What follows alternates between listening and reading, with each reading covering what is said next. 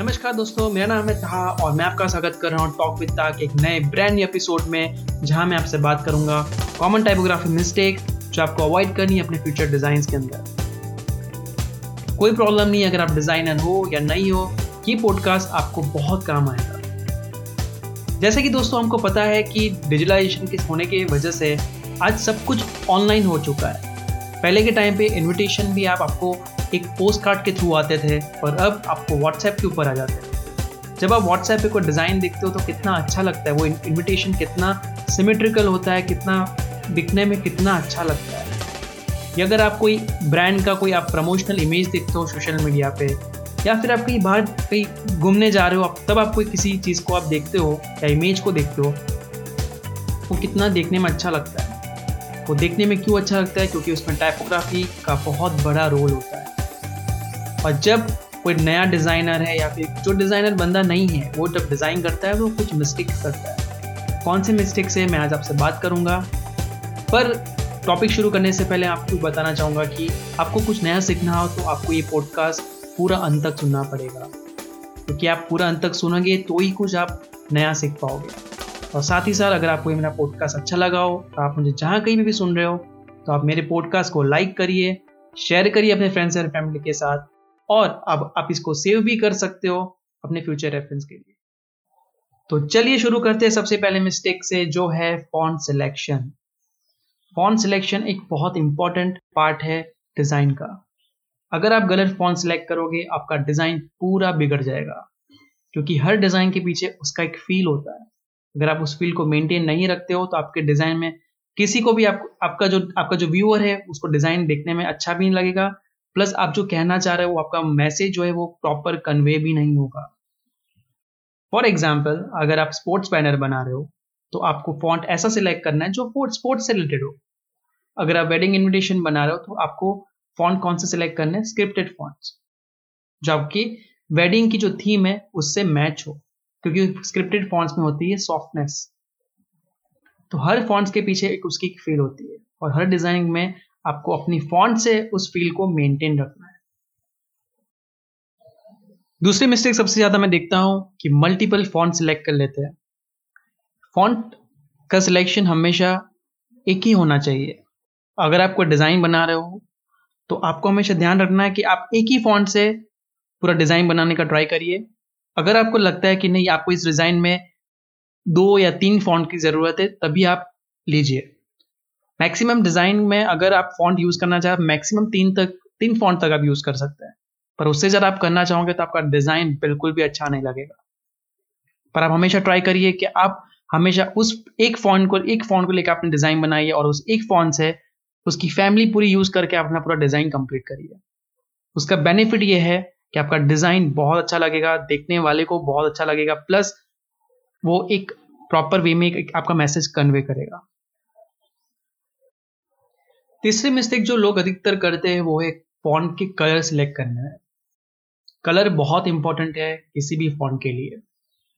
या फिर आप कोई भी डिज़ाइन बनाते हो, अगर आप फॉन्ट का कलर ही अच्छा सा सिलेक्ट नहीं करोगे तो आपका डिज़ाइन कैसे अच्छा लगेगा? तो जैसे कि आपको मैं एक सजेशन देता हूँ कि अगर आप कोई मार्केटिंग बैनर बना रहे हैं तो मार्केटिंग बैनर के लिए आपका जो कलर हो जो टाइटल होता है तो उसका आप टाइटल एक सॉलिड कलर लीजिए। और उसका जो कंटेंट होता है, उसका कलर आप लाइट लीजिए। ताकि वो क्या होगा कि आपका जो मैसेज होगा, जो आपका जो मीनिंग है उस डिज़ाइन का, वो लोगों को पता चलेगा, आपका टाइटल क्लियर होगा, आपका कंटेंट क्लियर होगा। और कभी आपने अभी नोटिस किया होगा कि कभी कभी ऐसे डिज़ाइन होते हैं, उसमें बहुत ब्राइट कलर्स ले लेते हैं हैवी कलर ले लेते हैं बैलेंसिंग नहीं करते, जैसे red dark blood red colour ले लिया, उसके सामने व्हाइट ले लिया। तो उससे क्या होता है कि व्यूअर के आँख में एक काइंड ऑफ़ ऑब्जेक्शन क्रिएट करता है। कंफर्टेबल फील नहीं करता है। क्योंकि okay, टेक्स्ट में आप कलर अच्छा लोगे लाइट कलर लोगे तो सामने वाले को देखने में भी अच्छा लगेगा और वो आपका जो डिज़ाइन है आपका जो कंटेंट है वो देखेगा और आपका जो एक्चुअल गोल है उस डिज़ाइन के पीछे वो पूरा होगा। तो हमेशा ध्यान रखिए जो भी आप कलर सिलेक्ट कर रहे हैं फ़ोन का वो आपसे डिज़ाइन में मैच होना चाहिए वो हमेशा ऐसा होना चाहिए कि सामने वाले को देखने में ईजी रहे। चौथे मिस्टेक और सबसे बड़ी कॉमन मिस्टेक वो है टेक्स्ट का अलाइनमेंट अगर आप अलाइनमेंट सही से नहीं करोगे, फिर आपका डिज़ाइन खराब लगेगा। क्योंकि टेक्स्ट अलाइनमेंट और उसका प्लेसमेंट सही से नहीं होगा तो वो भी, फिर भी वो इवेंचुअली देखने वाले को कंफर्टेबल नहीं लगेगा। आपका जो मैसेज है वो क्लियर नहीं होगा, आपका कंटेंट पढ़ने में नहीं आएगा। सो अलाइनमेंट भी तीन तरीके से होती है एक डिज़ाइन के अंदर। आप एक centre left to right alignment कर सकते हैं, आप राइट टू लेफ़्ट अलाइनमेंट कर सकते हैं, एक आप सेंटर अलाइनमेंट कर सकते हैं।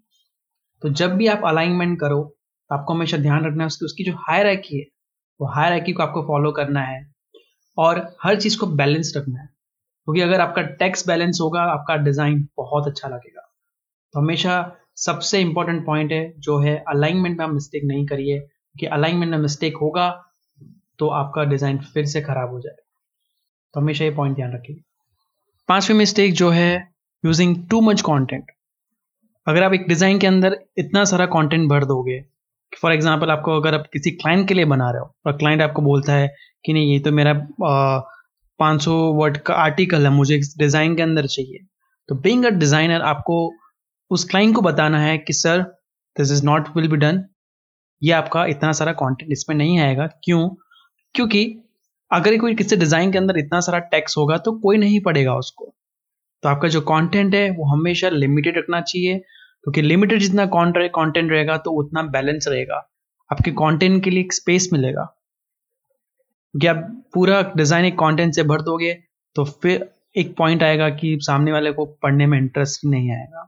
तो आपको हमेशा ध्यान रखना है कि आपको लिमिटेड कंटेंट यूज़ करना है और उतना ही कंटेंट लेना है जितना इंपॉर्टेंट है। छठी मिस्टेक सबसे ज़्यादा मैं नोटिस करता हूँ वो है कि टेक्स्ट के बीच में जो स्पेसिंग होती है वो सही से यूज़ नहीं करते। अगर टेक्स्ट के बीच में स्पेसिंग सही से नहीं होगा तो फिर आपका डिज़ाइन सही नहीं लगेगा, आपका जो मैसेज है वो वापस क्लियर नहीं होगा। क्योंकि एक सही स्पेसिंग होगी तो आपका जो कंटेंट है वो सही से डिवाइड होगा। फॉर एग्ज़ाम्पल अगर मैं टाइटल लिख रहा हूँ और उसके जस्ट नीचे में अगर डिस्क्रिप्शन उसका लिख दूँ तो उससे क्या हो जाएगा? कि आपके टाइटल के साथ आपका जो डिस्क्रिप्शन है, वो जॉइंट है। पर अगर मैं टाइटल और डिस्क्रिप्शन के बीच में हल्का सा मैं स्पेस रख लूँ तो उससे क्या हो जाएगा फिर?